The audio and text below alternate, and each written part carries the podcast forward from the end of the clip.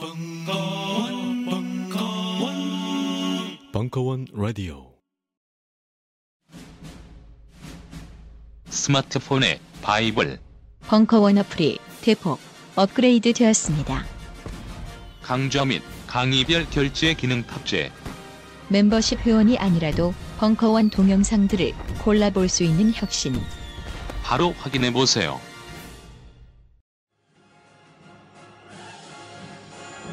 심리계의 오야붕 황상민의 집단 상담소 WPI 워크샵 7월 일정이 드디어 오픈되었습니다. 내가 생각하는 나의 유형과 실제 나의 유형이 과연 일치하는지 직접 와서 확인하세요. 자세한 사항은 공지를 확인하세요. 이번 워크샵도 무료 방청 가능하십니다. 특별 편성. 강헌의 오빠 사이드 5강. 브라질 월드컵의 명과 암. 일부. 7월 10일 강연.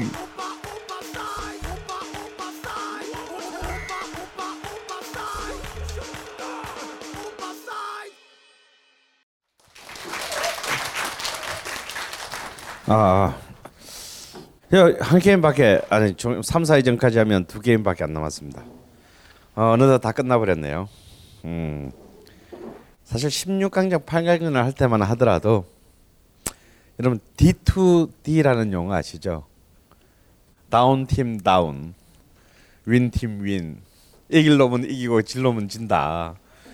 어, 그 원칙이 그대로 적용되는 듯했어요. 그런데 어제 새벽에 세계 축구사를 뒤엎는 경천 경천 동지할 어, 사건이 제가 볼 때는 거의 학살에 가까운 어, 일이 일어났는데 저는요 솔직히 말씀드리면 어제 새벽에 전반전 보고 더 이상 볼 수가 없어서 끄고 잤어요.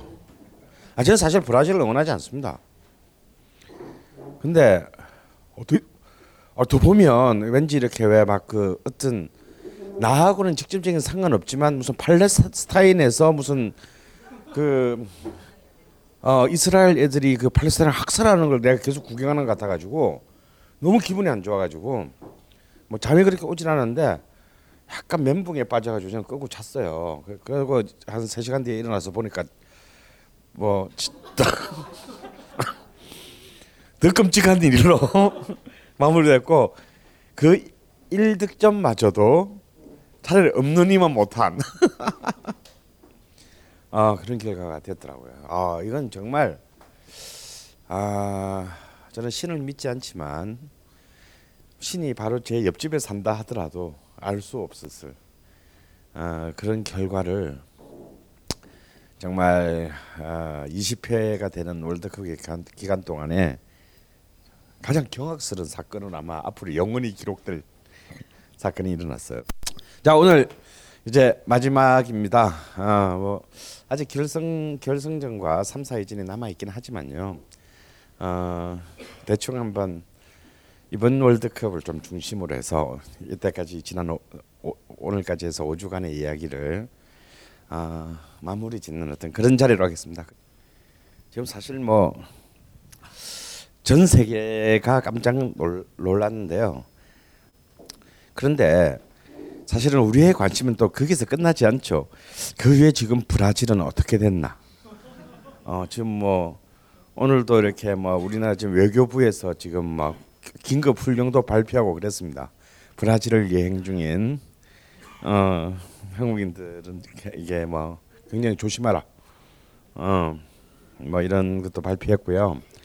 아주 뭐 아, 진짜 정말 브라질 그, 특히 제가 전반전을 보고 더 이상 볼 수 없었던 게 세 번째 골이 들어가면서부터 이상하게 카메라맨들이 집요하게 울고 있는 아이들과 어린 아이들, 어린 그 브라질 유니폼을 입는 어린 아이들과 여성 팬들을 굉장히 클로즈업해서 계속 잡는 바람에 어 이건 무슨 축구 경기를 보는 게 제가 축구를 보면서 이렇게 슬픈 어떤 그 어 뭔가 사, 정말 제 특수 관계인의 상가집에 간 듯한 그런 느낌을 또 그 받는 건또 타나 처음이었어요.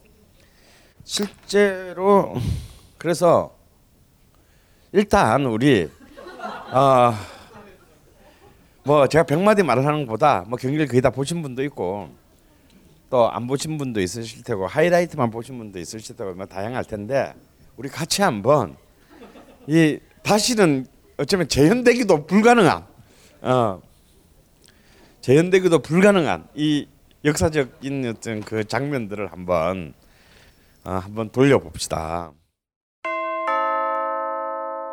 벙커원 멤버십 1주년 도래. 갱신 시 처음 가격 그대로. 만료일 확인하여 너도 나도 자산 증진. 지금 바로 벙커원 홈페이지에서 확인해 보세요.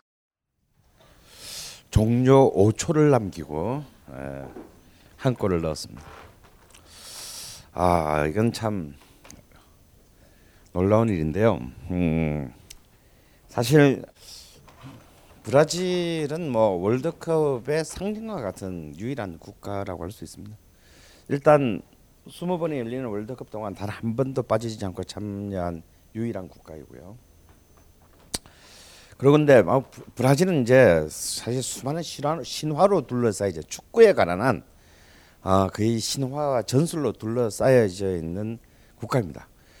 어, 일단 뭐 이런 거죠. 이- 이번 경기가 왜 충격이냐면 역대 월드컵 중에서 이른바 본선 토너먼트가 시작된 이래 배- 이래 중, 그 브라질은 준결승전에 여섯 번을 진출했는데 단 한 번도 진 적이 없어요. 그러니까 8강전에 떨어졌으면 떨어졌지. 일단 준결승에 올라가면 준결승전은 전성을 거두었습니다. 그리고 겨, 그 중에서도 결승전에서 딱 한 번 지고 다섯 번을 다 이겼어요. 98년 그 월드컵에서 프랑스에게 결승전에서 진 거 말고는 얘들 일단 준결승에 오르는 순간 예 그냥 이 중간 그냥 가볍게 몸 좀 풀고 나가서 결승전에 가서 당연히 이제 맡겨놓은 거 찾아가는 어떤 그런 그 그런 리듬에 익숙한 국가예요. 그러니까 일단 그 토너먼트에 있어서의 준결승 무패의 기록이 정말 아마 이때까지 지난 그 지난 한 80년 쌓인 게 이번 경기로 일괄상환한 듯한 어, 그동안 많은 사람들의 피눈물을 흘리게 만든 것을 일괄상환한다 그런 정도의 충격입니다. 게다가 정말 그 어? 어, 64년 만에 자국에서 유치한 월드컵에서 그런 일이 일어났다는 거는 이건 그냥 단순히 재앙이다. 이제 여러분 곧 알게 돼. 이게 재앙의 수준 우리는 어, 좀 애들 힘들겠네.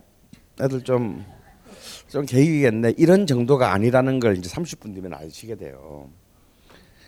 전 벌써 이제 그 브라질 노동운동계는 이제 미루었던 아, 월드컵 기간 동안 잠시 유예했던 또 총파업을 이미 이제 그 예고하고 나섰고요. 근데 그보다 더 무서운 거는 이제 형들의 이제 우리 마피아 형님들의 이제 그 일단 순위가한테는 그 어, 살해 예고를 그 내렸고 내렸고 지금 또 음, 브라질의 깽보 깽에 비해서 수적으로는 좀 열세지만 어 그래도 절대 어디 전 세계적으로 밀리지 않는 콜롬비아 깽들이 건드기만 해봐 씨발 우리도 보복한다. 그이 순위가에 또 콜롬 그 네이마르 특- 척추뼈 부러뜨린 놈. 그 순위가가 또 지금 이탈리 나폴리 소속이야. 또 해피리면 나폴리 SC 소속이에요. 이 또 나폴리가 얘들이 약간 시실리한테는 좀 밀리지만 이 나폴리가 또 이 그 마피아들이 만만치가 않은 동네예요. 그러니까 얘들은 사실 자기들하고 상관도 없는데 우리 도시팀이기 때문에 그 콜롬비아 애가 건드리면 우리도 보복하겠다라고 또 나폴리 갱 조직이 공식 선언을 했습니다. 그래서 뭐 이제 월드컵 이후에 제가 볼 때 전 세계 갱의 그 갱들 간에 아 근데 얘들은 진짜 말로 안 끝나요. 말을 했잖아요. 말을 하면 꼭 해. 실패를 하더라도 왜? 할 일이 없기 때문에. 없기 때문에 누군가는 합니다. 어. 분명 할것 같아요. 제가 보기엔 어떤 식으로든지. 그래서 지금 그 뭐뭐 PPC인가 뭐 하여튼 그, 이- 그 이번에 그 순위가를 하겠다는 애, 그 애들의 정규 조직원이 6천 명이고 어유 그 약간 막 준회원들까지 합치면 14만 명 정도의 조직을 갖고 있대요. 아, 이거 얼마나 많아 애들이 그래서 어디서 무슨 일이 날지 아무도 모르는. 이제 결국 이제 월드컵 뒤에 갱 월드컵 갱스터 월드컵이 이제 누가 더 세냐 를 두고 지금 벌어질 정도의 지경이 됐는데 더 참 끔찍한 것은 1975년 이래 아 그러니까 몇 년 전이에요. 75년이면 지금부터 몇 년 전이야? 85, 95, 05 39년 동안 이게 왜 브- 이번 경기가 브라질에는 충격이냐면 물론 그 사이에 브라질 팀이 늘 강팀이었던 건 아닙니다. 어 사실 70년 월드컵에 우승한 이후로 24년간 걔들은 월드컵 그 4강에 못 가봤어요. 94년까지. 지금 아르헨티나가 딱 24년 만에 월드컵에 올라가요. 그래서 저는 미리 말씀드리지만 이번에 월드컵은 제- 제가 보기에는 아르헨티나가 우승할 것 같아요. 하여튼 그 그래서 사실은 그런 굉장히 부침만 브라질 축구도 그동안 사실 지난 40년간 굉장히 부침을 거듭했습니다. 거듭했는데 75년 이후로 지금까지 저희도 자기 나라 안에서는 잠시만 브라질의 홈 경기장 브라질 안에서는 브라질의 국가대표팀이 39년째 단 한 번도 진 적이 없어요. 그래서 사실 그러니까 약 그 60회 A 매치를 한 번도 진 적이 없습니다. 그래서 사실은 이번 월드컵이 브라질에 열리겠다고 했을 때 매- 세계의 많은 도박사들이나 축구 전문가들이 어, 브라질을 첫 번째 우승으로 놓은 이유가 뭐냐면 쟤들은 완전히 막 개판일 때도 자기 나라에서는 진 적이 없다 지난 39년간. 그리고 브라질이야말로 우리가 흔히 말하는 열두 번째 선수. 그러니까 바로 팬들이죠. 이 팬들이 갖고 있는 걔들이 일단 자기들이 선수고 감독이야. 아. 야, 그러니까 그왜 브라질 같은 남미 국가끼리라도 브라질의 국가대표 대항전을 하러 들어가서 궁전에 딱 들어가는 순간에 자기의 상대가 11명이 아니라는 걸 알게 돼요. 그 거기서 는 어떤 정신적인 위압감, 위축감들 때문에 더욱 더 브라질에서는 이기기 힘든 음. 아, 바로 그 39년의 기록이 이렇게 처참하게 무너졌다는 것. 그리고 또 하나의 또 오맨이라고 할 수 있는 거. 34년, 38년 아주 옛날 호랑이 담배 필적 취재의 그 비토리오 그 포초 감독 이후로 아직까지 두 번을 두 번의 월드컵을 우승한 감독이 나오지 않은 저주가 있어요. 어, 두 번의 월드컵 두 번 우승한 선수는 많은데 선수로서는 감독으로 두 번 우승한 감독은 38년 이후에 지금까지 나오고 있지 않습니다. 근데 이번에 그 루이스 펠리페 스콜라리 브라질 감독은 우리 한국에서 열렸던 2000년 월드컵의 우승 감독이죠. 그래서 드디어 이제 두 번 어, 우승 우승 감독이 이제 드, 드디어 정말 거의 80년 만에 이제 76년 만에 기록이 깨어진다고 다들 예상을 했는데 이 오면도 깨어졌습니다. 아 근데 너무 골 때리는 건요. 브라질이 자국 땅에서 마지막으로 패, 패했던 75년의 페루와의 경기가 바로 이 경기장에서 있었다라는 거예요. 예, 예, 벨로 오리존친가 하는 이 도시의 미데이랑 경기장에서 39년 전에 패배를 당했는데 내가 볼때 이건 풍수 지리학적으로 뭔가 이 경기장 그 저기 선정이 잘못되지 않았나. 어, 하여튼 이래저래 하여튼 뭐 있을 수 없는 일이 일어났습니다. 물론 독일이 이길 수 있죠. 그리고 또 재밌는 것은 동서독을 합쳐가지고 사실 몇, 어, 브라질이 20번 월드컵을 다 나갔고 그 다음으로 많이 나간 국가가 18번 나간 독일입니다. 이렇게 두 팀은 두 팀이 최고의 월드컵 원투 단골 손님인데 이 두 팀이 동서독 시절을 합쳐서 월드컵 본선에서 맞붙은 적은 세 번밖에 없어요. 음, 놀랍게도 이번 경기까지 세 번밖에 없습니다. 근데 앞에 두 경기 다 브라질은 월드컵에서 하여튼 독일이든 서독이든 동독이든 만나가지고 진 적이 한 번도 없었어요. 근데 또 그 그 독일 무패의 기록까지 그것도 자신의 홈 그라운드에서 어, 깨졌다는 게 아마 브라질인으로서는 도저히 아까 그 경악스러운 가- 관객들의 표정만큼이나 믿을 수 없는 일이 되었습니다. 근데 저는 사실 이제 거꾸로 저는 브라질 팀보다 독일에 대해 더 놀랐을 것 같아요. 이기고도 진짜일까? 굉장히 표정들이 그렇게 막 감격적이지가 않아. 뭔가 보복도 두렵고. 어. 근데 사실 독일 팀은 그 예선 첫 경기를 제외하고 이제 포르투갈을 아주 개처바른 그 첫 경기를 제외하고 굉장히 사실 힘들게 이 상황까지 왔습니다. 그럼에도 불구하고 역시 이제 세계 축구의 모범생 국가.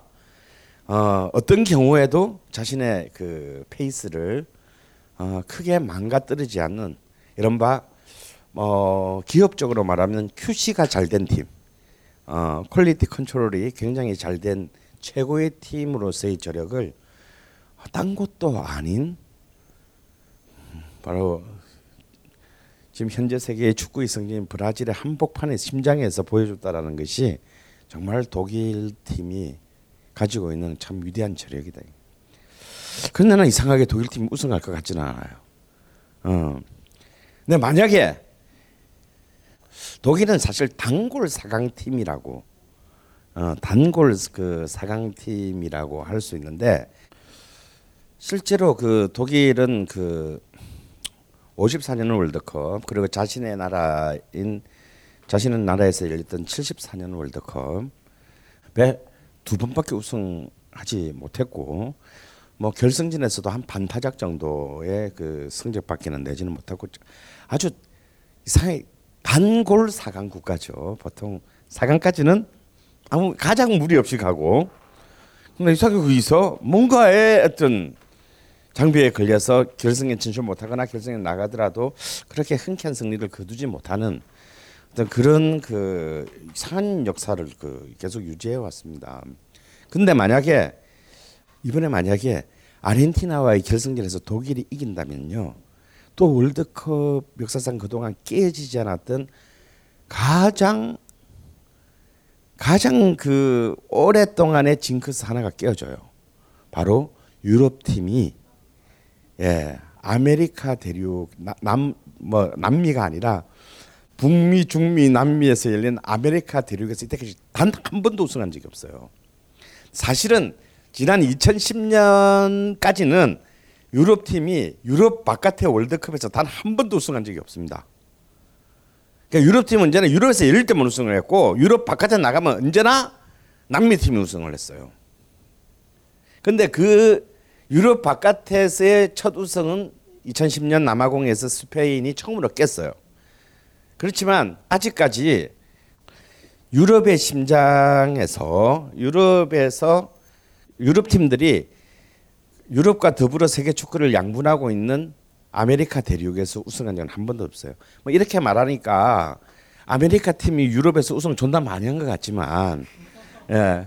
사실은 여러분 그 아메리카 남미 뭐 그런 남미 팀이겠죠. 우승 팀은 다 남미에 있으니까 아메리카 대륙에서 남미 팀이 유럽에서 우승한 적도요. 딱 한 번밖에 없어요. 58년 스웨덴 월드컵에서 브라질이 우승한 거 딱 한 번밖에 없습니다. 그러니까 결국 유럽에서 열린 월드컵들은 대부분 유럽 팀이 다 우승했고 유럽 바깥에서 열리는 월드컵은 대부분 남미 팀들이 쓸어갔다라고 봐야 되는데 만약에 독일이 우승한다면 정말 여태까지 1930년 제1회 월드컵 이래로 단 한 번도 허용치 않았던 드디어 남미 대륙이 유럽 대륙에게 털리는 그것도 딴 나라도 아니고 뭐 멕시코나 칠레, 콜롬비아도 아니고 우루과이도 아니고 브라질에서 그 역사를 쓰기 때문에 제가 볼 때 이번만큼은 브라질이 아르헨티나를 응원하지 않을까. 왜냐 이 브라질과 아르헨티나 관계도 관계 만만치 않습니다. 거의 한국, 일본, 영국, 프랑스 비슷해요. 어 이번에 딱 브라질 치자마자 막 아르헨티나 애들이 막 아르헨티나 방송하고 막 애들이 막 거와 새끼들 꼽시다 그러고 이제 막개 완전 그냥 그 난리가 났지만요. 그럼에도 불구하고 이 그 브라질이 그렇게 정말 이번 결승전만큼은 소독이 우승하는 걸 원치 않지도 아 독일이 우승하는 것을 원치 않을 것 같다라는 생각도 들어요. 그만큼 아 사실 독일은 어찌 보면 굉장히 아 여성들의 관점에서 보면 모르겠지만 남자들의 관점에서 보면 어떻게 보면 그렇게 그 드라마틱함은 떨어지는 어떤 그런 매력이 조금 성적인 매력이 좀 반감되는 그런 팀이긴 한데 어쨌거나 월드컵에서는 언제나 그 강력한 자신의 지분을 가진 가장 꾸준한 견고하게 자신의 성적에 성적을 유지한 팀이었고 그리고 모아는 많은 사람의 예상을 깨고 독일은 이제 결승전에 진출했습니다. 이제 마지막 한 경기가 굉장히 재미있게 됐어요. 아 그리고 저는 이제 시작할 때 우리나라가 3, 우리나라가 예선 리그에서 3패로 끝날 것이다라고 예상을 했는데 아씨어 그 괜히 그 러시아 이상한 골키퍼 때문에 저희 예언이 아슬아슬하게 틀리고 10만 원만 날리는 그런 이제 비극으로 끝났고요. 제가 네덜란드가 우승할 것이다라고 했는데 이 네덜란드가 오늘 아침에 아르헨티나한테 틀려서 떨어졌습니다. 아 근데 네덜란드는 사실 이번에 사실은 참 올해 이번에 그 4강에 진출한 네 개의 팀들이 재밌는 게 뭐냐면요. 아 올라갈 팀이 올라갔어요. 그런데 재밌는 거는 이 네 개의 팀들이 전부 자기들의 역사상 최강의 전력이라고 보기 힘든 전부 좀 뭔가 한 것들이 다 모질한 많은 좀 약점 결정적인 취약점들을 갖고 있는 상태의 팀들이라는 거예요. 그런데도 이들이 이변을 허용하지 않고 다 4강의 자리를 차지한 것은 뭐 이들이 갖고 있는 기본적인 포텐셜이라고밖에 볼 수는 없는데 어, 네덜란드는 지금 이제 거의 특히 이제 거의 세대 교체 중이고 오히려 지금 월드컵보다는 다음 월드컵이 기대 기대되는 오히려 지금 최고의 선수들의 유니트로 봐서는 황금 세대라고 불리우는 벨기에가 사실은 가장 그 유럽 국가 중에서는 어, 우승권 전력에 근접한 팀이라고 모두가 예상을 했는데 하, 근데 역시 고기를 많이 못 먹어본 것 같아요. 역시 먹어본 자들이 근데 그 그런 팀들이 다 아르헨티나의 재물이 됐다라는 거예요. 그게 결국은 네덜란드는 네덜란드는 뭐 제가 첫 시간에 얘기했지만 월드컵에 있어서 아마 가장 한맺힌 국가라고 한다면 첫 번째 국가가 저는 네덜란드라고 생각을 하는데 네덜란드 이때까지 준우승만 세 번을 했어요. 그리고 언제나 세계 축구의 어떤 가장 최전선에서 정말 언제나 미래의 축구를 보여준 이제 그야말로 만, 만화의 팀이었습니다. 유니폼도 오렌지 색깔이잖아. 근데 이번에도 모든 사람들의 예상을 이번 사실은 꽤, 꽤 많은 도박사들이 네덜란드를 스페인과 칠레에 밀려서 예선 탈락할 것이라고 전망을 했어요. 하지만 스페인과 칠레, 스페인을 마저 아주 아작을 내버리고 상황까지 오는 아주 놀라운 결과를 보여줬는데 사실은 8강전부터는 이제 네덜란드가 아, 이 어쩔 수 없는 어떤 그 경험의 미수, 경험치의 어떤 그런 미숙들이 결정적인 어떤 순간을 해결하지 못하고 결국은 한 번은 이제 승부차기를 계속 가가지고 한 번은 이겼지만 한 번은 결국은 지는 아, 그런 결과로 아, 다음 대회를 기약하게 됐습니다. 그런데 더 놀라운 거는 어, 아르헨티나입니다. 야, 이제 이 부자가 망해도 어, 부자가 망해도 뭐 어, 뭐 3년은 간다 간다더니 이번에 사실 그 아르헨티나는 굉장히 극, 굉장히 참 극단적인 전망이 엇갈린 팀이었어요. 결승전까지 진출할 것이다라는 극소수의 전문가들과 대다수의 8강 이상은 어려울 것이다. 뭐 예선조 편승이 워낙 잘 됐기 때문에 16강은 가지만 8강 이상은 어려울 것이다라고 전망한 도박사들이 많았는데 아 왜냐하면 사실은 뭐 신계를 대표하는 선수인 메시가 있다고 하더라도 사실 메시는 아르헨티나인이라기보다는 스페인이라고 봐야죠. 더 정확히 말하면 스페인도 아니고 바르셀로나인이라고 봐야 됩니다. 사실은 메시가 한 명의 인간으로서 생존하고 선수로서 생활할 수 있었던 것은 자신의 조국인 아르헨티나도 아니고 스페인 정부도 아닌 바르셀로나의 헌신적인 그 어, 뒷바라지와 그 이 간호가 있었기 때문이거든요. 어, 그래서 사실은 이때까지 메시는 아르헨티나 팀의 일원으로서는 좋은 월드컵뿐만 아니라 어떤 A 매치에서 아르헨티나 팀의 일원으로서는 좋은 모습을 보여준 적이 없었고 이번 월드컵이 시작되기 전까지는 뭐 월드컵에서는 한 골도 넣지 못했죠. 그렇기 때문에 그 사실은 메시의 아르헨티나는 그렇게 value가 없다. 그러면 메시를 빼고 생각을 하면 이제 물론 아르헨티나는 뭐 아구에로라든가 디마리아라든가 이런 뭐 이제는 약간 좀 물이 좀 가고 폼이 떨어진 곤살로 이가인이라든가 이런 선수들이 있긴 하지만 이 선수들이 그렇게 과연 이제 어 월드컵을 가져갈 수 있는 정도의 그 스쿼드인가를 생각할 때 더군다나 그나마 이 공격진과 흐리진에 비해서 굉장히 가치가 떨어지는 수비진과 특히 최악의 골키퍼 어, 로메로가 지키는 이 최악의 골키퍼의 수준들이 거의 시작할 때는 정승님과 똑같은 수준의 판단을 받았는데 근데 이 로메로가 아니 완전히 이게 막 계속 연속적으로 이렇게 그 약을 주사하면서 매 경기마다 어 아주 막 그 드라마를 쓰기 시작해가지고 사실은 막 아르헨티나 국내 언론조차도 아니 어쩌다가 저런 선수가 우리나라에 어 골키퍼 주전 골키퍼로 월드컵에 나가게 됐나라는 것이 바로 월드컵 시작의 직전까지의 아르헨티나 국내 여론이었습니다. 근데 그런 애를 쓸 수밖에 없는 그런 상황 속에서 정말 이 선수가 완전히 그 모든 이들의 예상을 뒤엎고 놀라운 지금 그 아 니들 나 니들 그동안 날 잘못 봤어. 어. 자신의 가치를 증명 중입니다. 이런 것들이 이제 아르헨티나가 정말 또 썩어도 준치다라고 하는 것을 보여줬고 사실상 이제 그 16강전까지는 이제 역시 메시는 사실 메시 메시 뒤에 아짜 붙이면 메시아가 되잖아요. 아, 이 정말 메시아로서의 그런 도탄에 빠진 소류상의 자신의 조국이 조국에게 아, 조국에게 어, 정말 힘들게 힘들게 힘들게 힘들게 했지만 자신의 조국에게 정말 메시아로서의 그 역할을 충분히 가담했고 부상도 당하지 않고 지금 이미 이제 결승전까지 가게 됐습니다. 이런 것들이 어, 아르헨티나가 사실은 이 꼭그 큰 성적을 이렇게 낼 때 보면 언제나 이렇게 그 월드컵 직전부터 좋았던 때는 한 번도 없어요.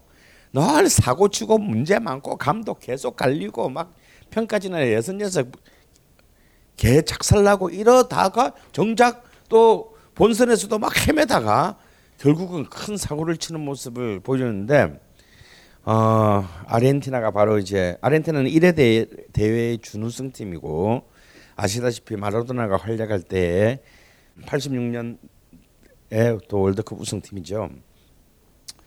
그리고 바로 그 아르헨티나가 마치 브라질을 그랬던 것처럼 마지막으로 90년 월드컵의 결승전에서 이탈리아에게 아깝게 아 독일에게 아깝게 지고 난 이후로 지고 난 이후로 지금 24년 만에 아, 결승전에 처음으로 진출했습니다. 마치 남미 팀에게 있는 이 24년 만의 법칙. 브라질도 24년 만에 결승전에 진출해서 우승을 했고 아르헨티나도 또 이제 그 브라질에 이어서 아, 니들도 한번 우리도 한번 이런 그 또 새로운 또 룰을 만들지가 기대됩니다. 자, 우리는 이번 월드컵이 너무 사실 이제 좀 점점 더 이렇게 월드컵이라고 하는 것이 이렇게 경기 그 자체 혹은 스타 탄생 스타 중심의 이제 이런 그 어, 매스컴들의 어떤 이 정보 전달에 로 인해서 사실 이렇게 브라 이런 이렇게 우리 우리 2010년도에 이렇게 남아공에서 월드컵이 열렸으면 그냥 그 월드컵 경기도 경기지만 뭔가 그 기회를 통해서 우리가 사실은 평소에 잘 알지 못하고 또 앞으로도 영원히 알 길이 없는 그런 이제 뭐 남아프리카 공화국 같은 나라 전반에 대한 어떤 그런 좀 인문주의적이고 문화적인 어떤 그런 그 이해들을 사실상 좀 해내는 그런 계기를 잡아야 되는데 이런 천박한 언론들이나 미디어들은 오로지 뭐 브라질 해변에 헐벗은 아가씨들 뭐 이런 이런 거나 그냥 축구 소식 아니면 그런 거나 찍어 보내고 또 뭐 저 역시도 계속 끊임없이 막 제목에 낚여 가지고 이건 또 뭐지 하고 막 열어보고 혹시나 했더니 역시나였다 뭐 이제 뭐 네이버가 네이버의 수준이 이렇지 뭐 이제 뭐 이러고 끝났는데 사실은 우리 우리도 사실 브라질이라는 나라를 사실은 잘 알 길이 없잖아요. 예? 그냥 축구 잘한다. 나라가 좀 시끄럽다. 뭐 한 번씩 미국한테 개긴다. 나는 룰라 정부 때 내가 제일 통쾌했던 것은 제일 정말 통쾌 근데 잠시 10초간 너무 통쾌했던 적이 뭐냐면 룰라 행정부가 어 우리가 미국 갔는데 비자 심사를 받아야 된다고? 그래 알았어. 어 미국 애들도 우리나라 들어올 때 비자 심사 받아. 라고 딱 그 해가지고 진짜 모든 미국인들을 공항에서 불편하게 만들었던 아우 내 진짜 괜히 우리는 언제 한번 저래보나? 막 이런 생각이 들 정도로 한번 기분 딱 좋았던 적이 있는데 그 말고는 사실 저도 브라질에 잘 몰라. 뭔지 가본 적이 있겠어요 여기 그래서 이번 좀 월드컵이 열릴 때는 좀 뭔가 아니면 뭐 고작이다 해봐야 무슨 뭐 구렁이 나오고 하는 뭐 아마존 뭐 무슨 어?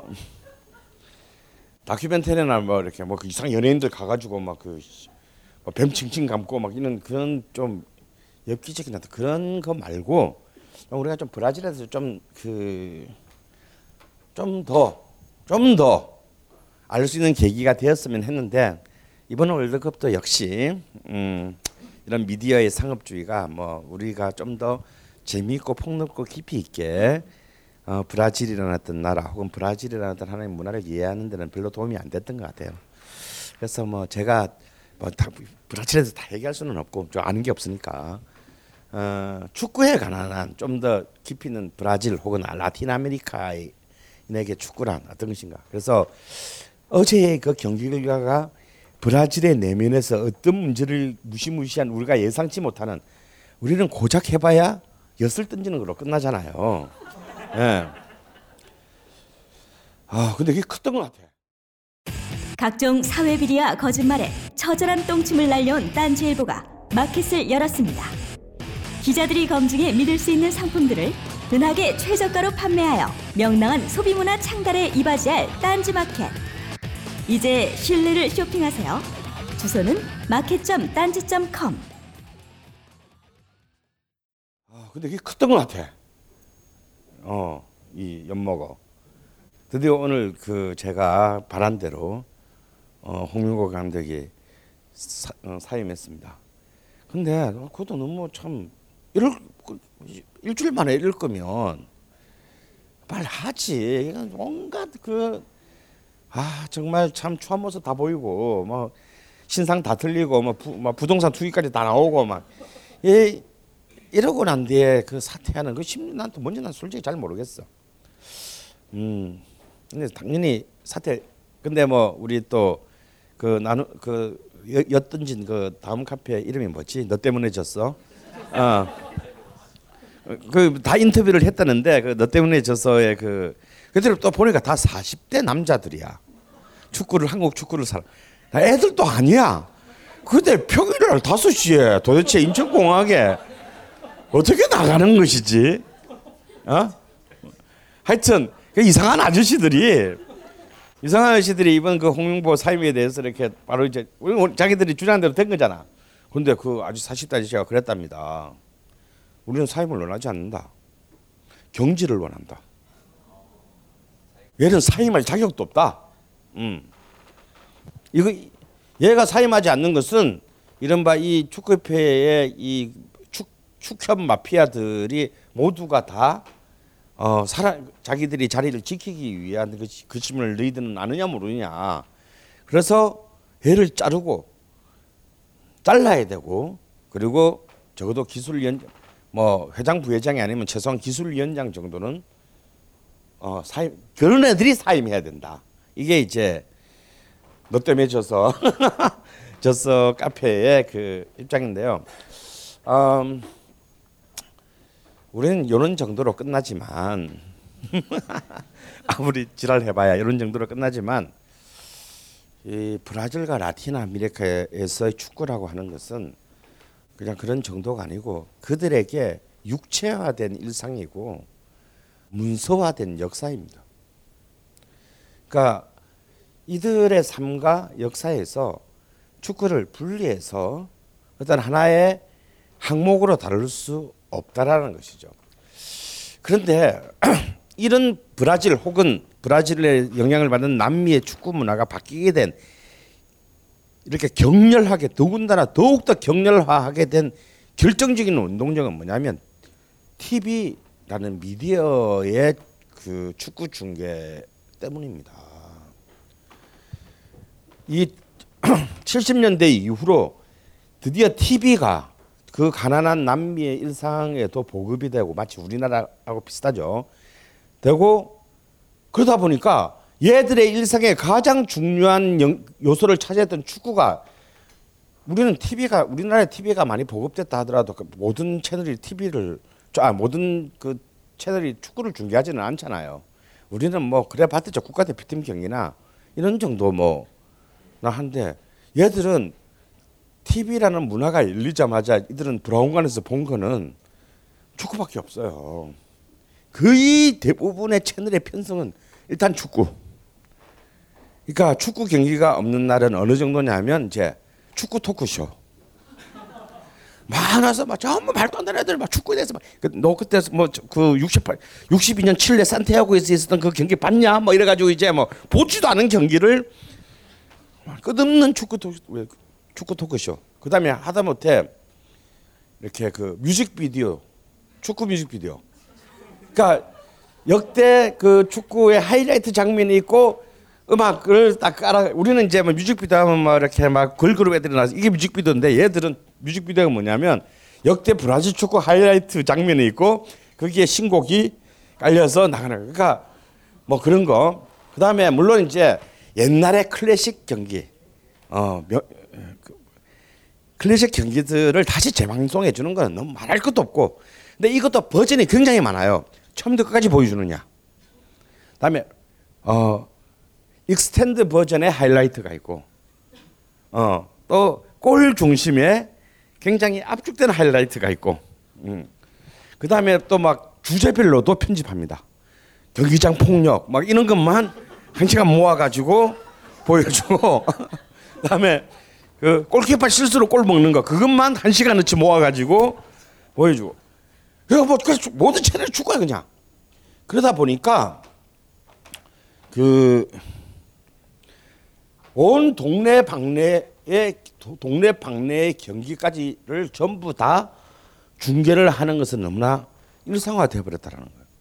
그래서 축구가 이 이런 어떤 특히 이제 경제적인 정체 경제 발전이 정체에 머물러 있는 지역에서 그 혹은 정체가 굉장히 오래 지속되는 국가에서 TV가 일단 보급되고 나면 사실상 문화적 소비는 전부 TV를 중심으로 해서 일어나게 됩니다. 왜냐 그게 제일 싸니까요.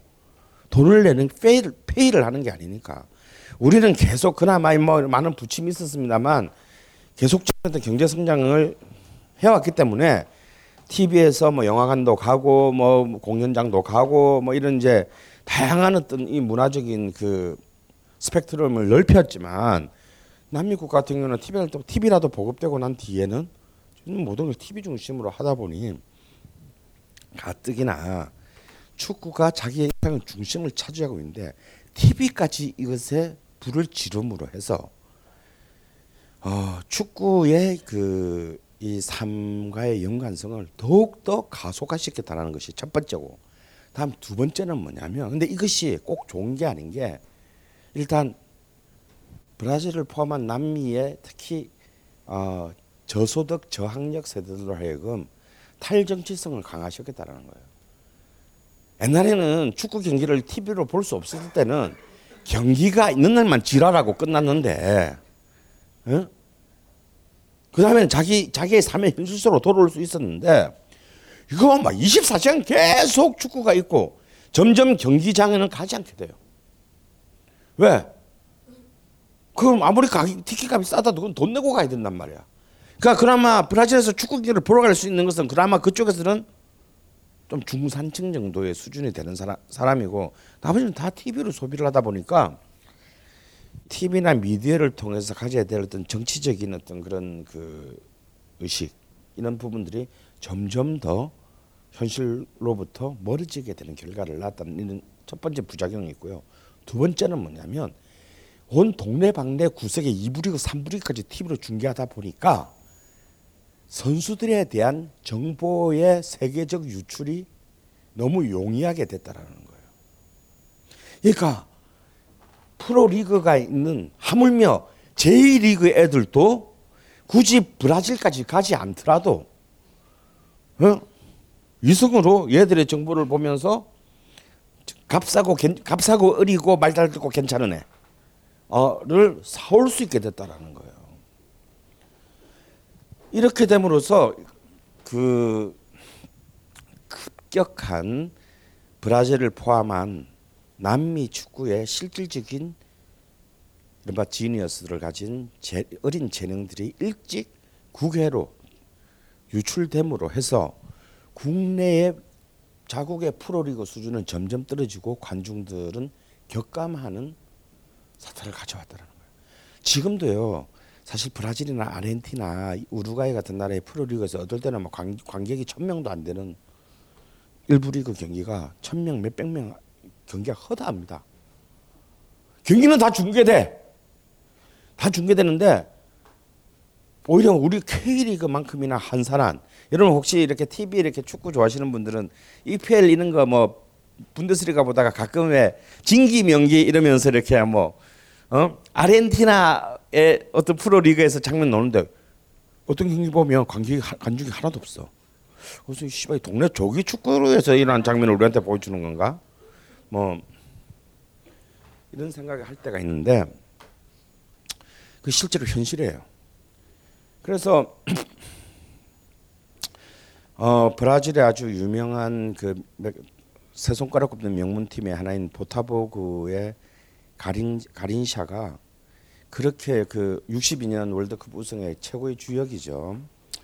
이 가린샤가 그렇게 두각가 나타날 때도 그 당시 유럽의 최강 팀이었던 밀란이나 레알 마드리드는 그런 선수가 있는 줄도 몰랐다 이거예요.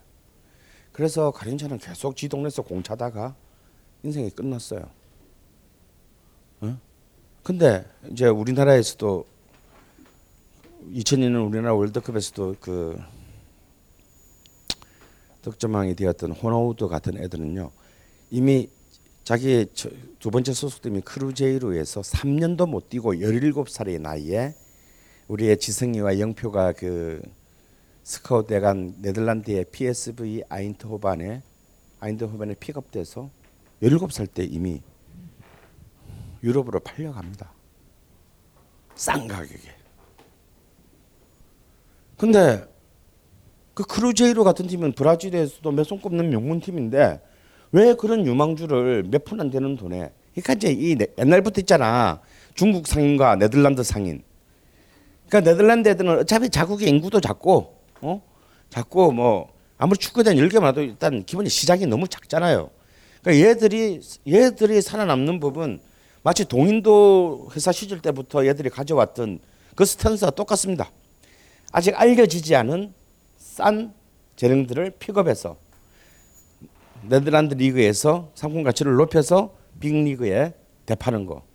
우리나라의 지승이 영표, 홍종국, 뭐 아, 송종국 그렇게 뭐 결국 못 팔려갔으니까 끝났고 그래 팔려가는 거죠. 대부분의 남미나 이런 이제 아프리카 출신의 애들이 바로 이런 네덜란드의 이 그 일종의 신노예 무역에 의해서 이제 그렇게 정작 정작 이들이 뛰었던 이들이 첫 축구 인생을 시작했던 남미 팀에게는 이득이 전혀 가지 않는 거죠. 그런데 그럼 왜 이들이 바보가 이, 이 보타포그나 크루제이로 같은 경우는 거의 100년이 넘는 역사를 가진 팀인데 왜 이런 팀이 그런 자, 뭐 자기들은 보는 눈이 없나 이런 최고의 재능까지 얻는 애들을 갖다가 그렇게 싼값 팔아먹냐 돈이 없기 때문이에요. 그 돈이라도 받아야 되겠기에 그걸 알면서도 팔아넘겨야 한다. 결국 제가 정확히 세보질 않았는데 이번에 브라질 대표팀의 23명의 후보 같은 이총그 선수 명단 중에서 골키퍼를 제외한 필드 플레이어 중에서 브라질 리그를 뛰고 있는 애가 제가 알기로는 한 명인가 두 명밖에 없어요. 골키퍼를 제외하면 전부 다 유럽에서 뛰고 있는 애들이 돼요.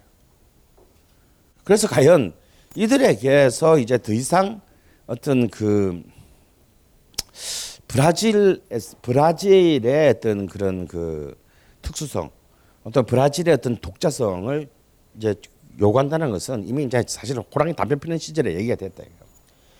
실제로 1900 아르헨티나에서 열렸던 78년 78년 월드컵 아르헨티나가 우승했죠. 이때 남미 출전팀 중에서 아르헨티나, 브라질, 페루 이 세 개 팀 중에서요.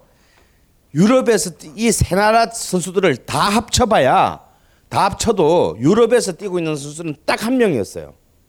그 대회 득점왕에 오른 아르헨티나의 마리오 캠페스만 유럽 리그에서 뛰고 있었고 브라질 나머지 아르헨티나 선수, 브라질 선수 전원, 페루 선수 전원은 다 자국 리그에서 뛰고 있었어요. 근데 이 이제 70년대에 걸쳐 TV 보급이 활성화되고 이제 그 TV의 영향력이 이제 본격화되기 전한 80년대 이후부터 이제 완전 상황은 역전됩니다. 가령 그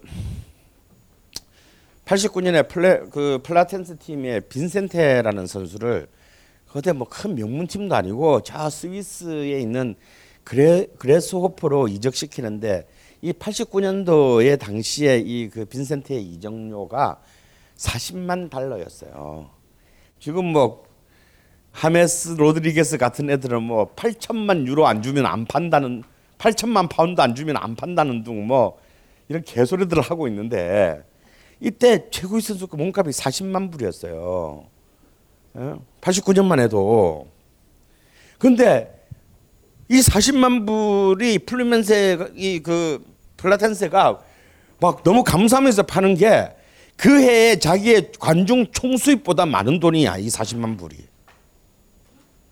그만큼 역사가 아무리 깊고 어쩌고 지랄 발광을 해도 실제 수익의 측면에 수익의 측면에 있어서는 굉장히 영세한 구조를 갖고 있는 그 남미의 특성상 이런 유럽의 입장에서 보면 큰 돈이 아닌 그런 그 이적료라도 구단을 운영하고 유지하기 위해서는 이 사람을 팔았으라도 이 이렇게 40만 고작 40만 불 에이스를 40만 불에 파는데도 응해야 되는 그런 어떤 구조가 있었다.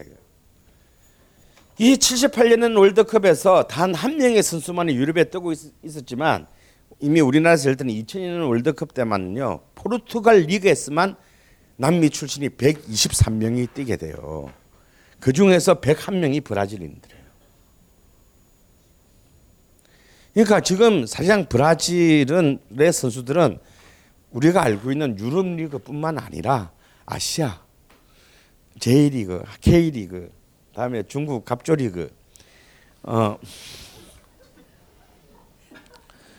어, 뭐 온갖 데다 다 브라질 애들이 있어. 어.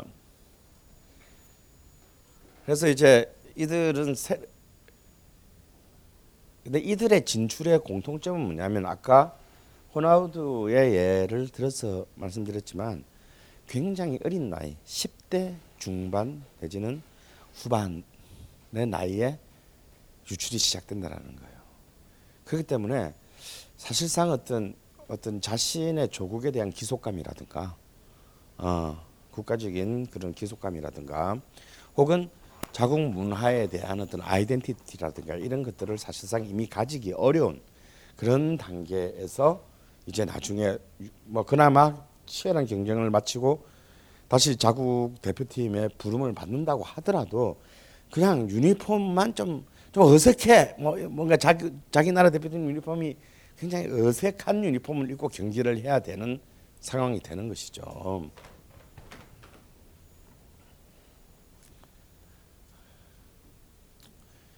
아, 마라도나와 함께 어, 아르헨티나 축구의 영광을 일구었던 어, 이 사- 얘는 축구 선수인데요. 진짜 얘는 호르헤 어로기야.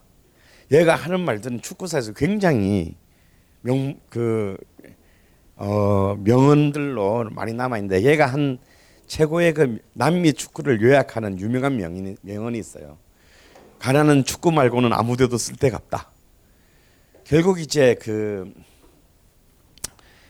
이 이렇게 급격한 그 2차 세계 대 1950년대 이후에 남미에서의 축구가 어쩔 수 없는 생존의 길이 될 수밖에 없었던 것은 도시 빈민의 증가와 밀접한 관계가 있습니다.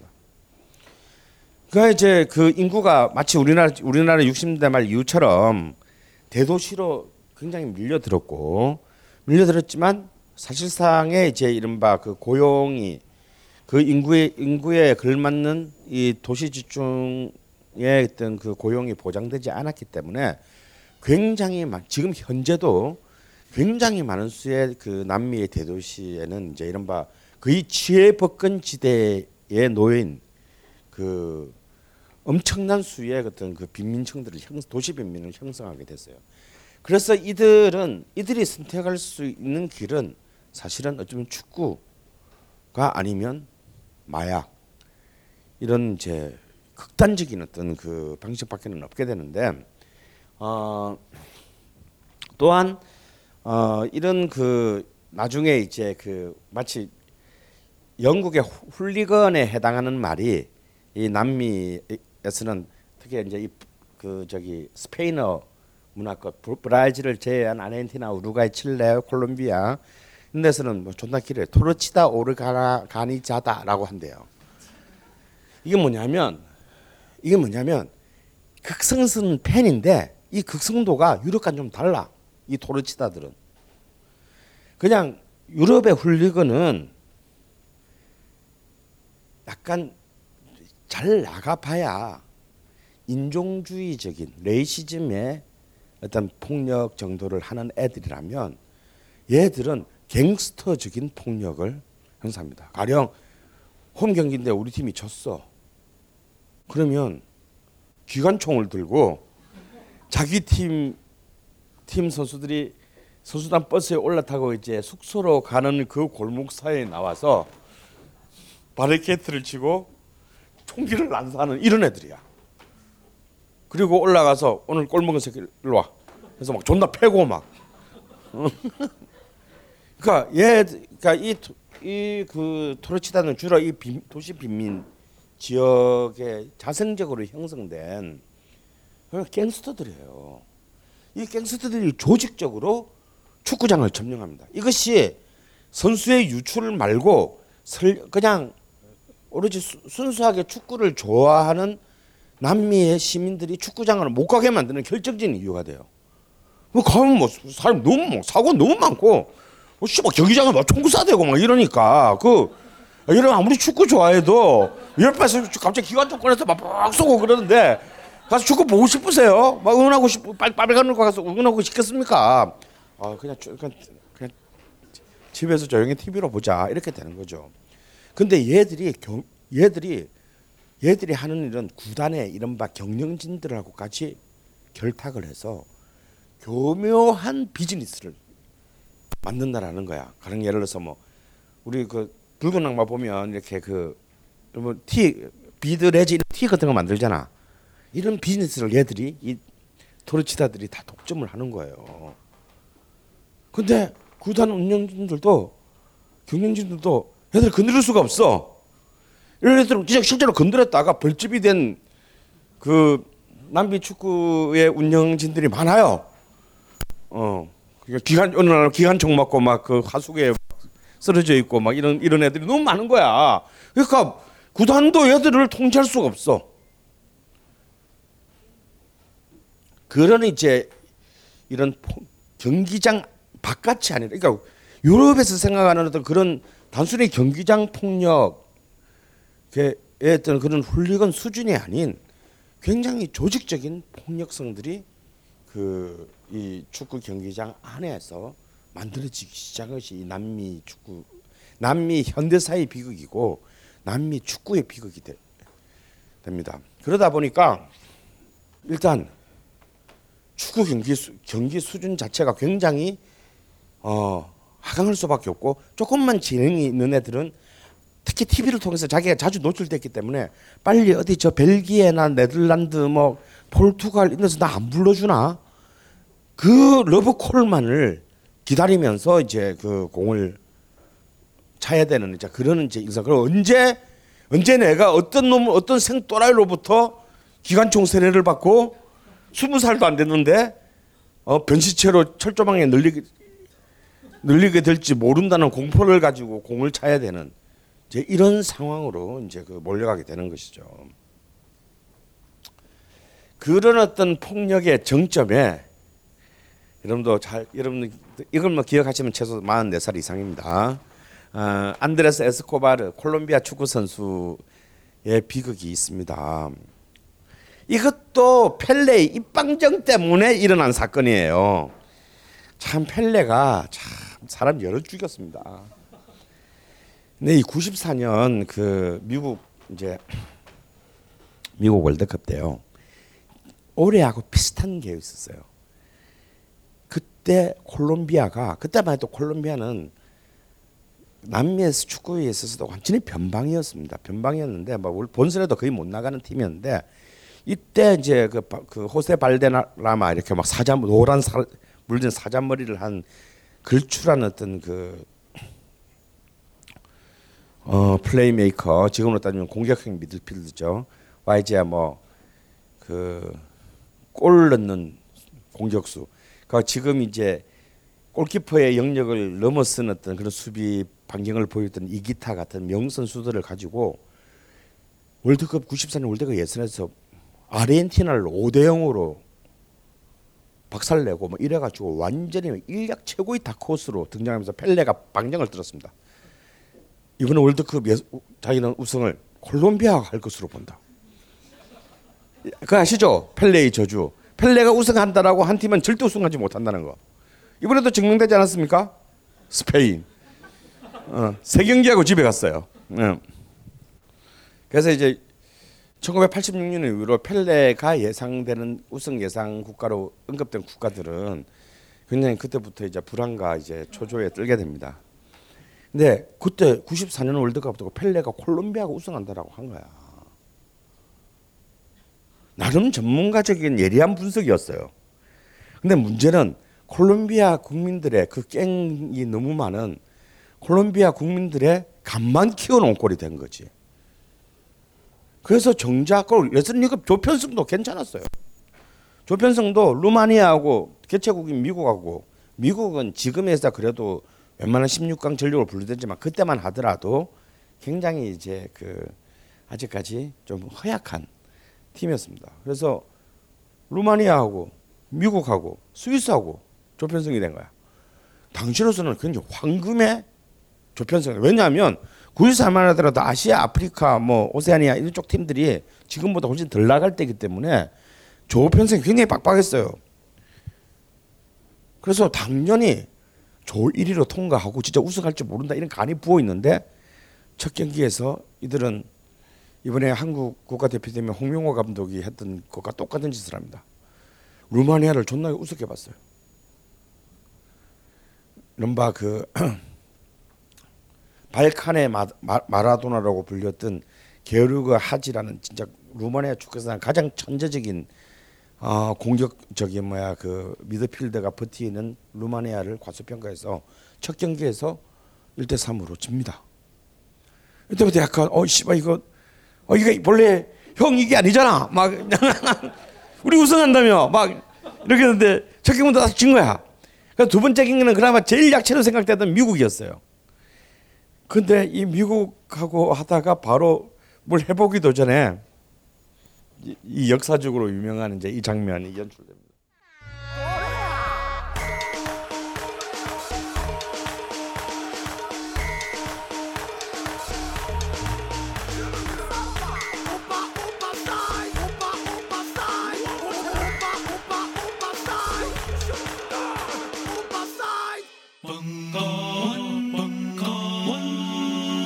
벙커원 라디오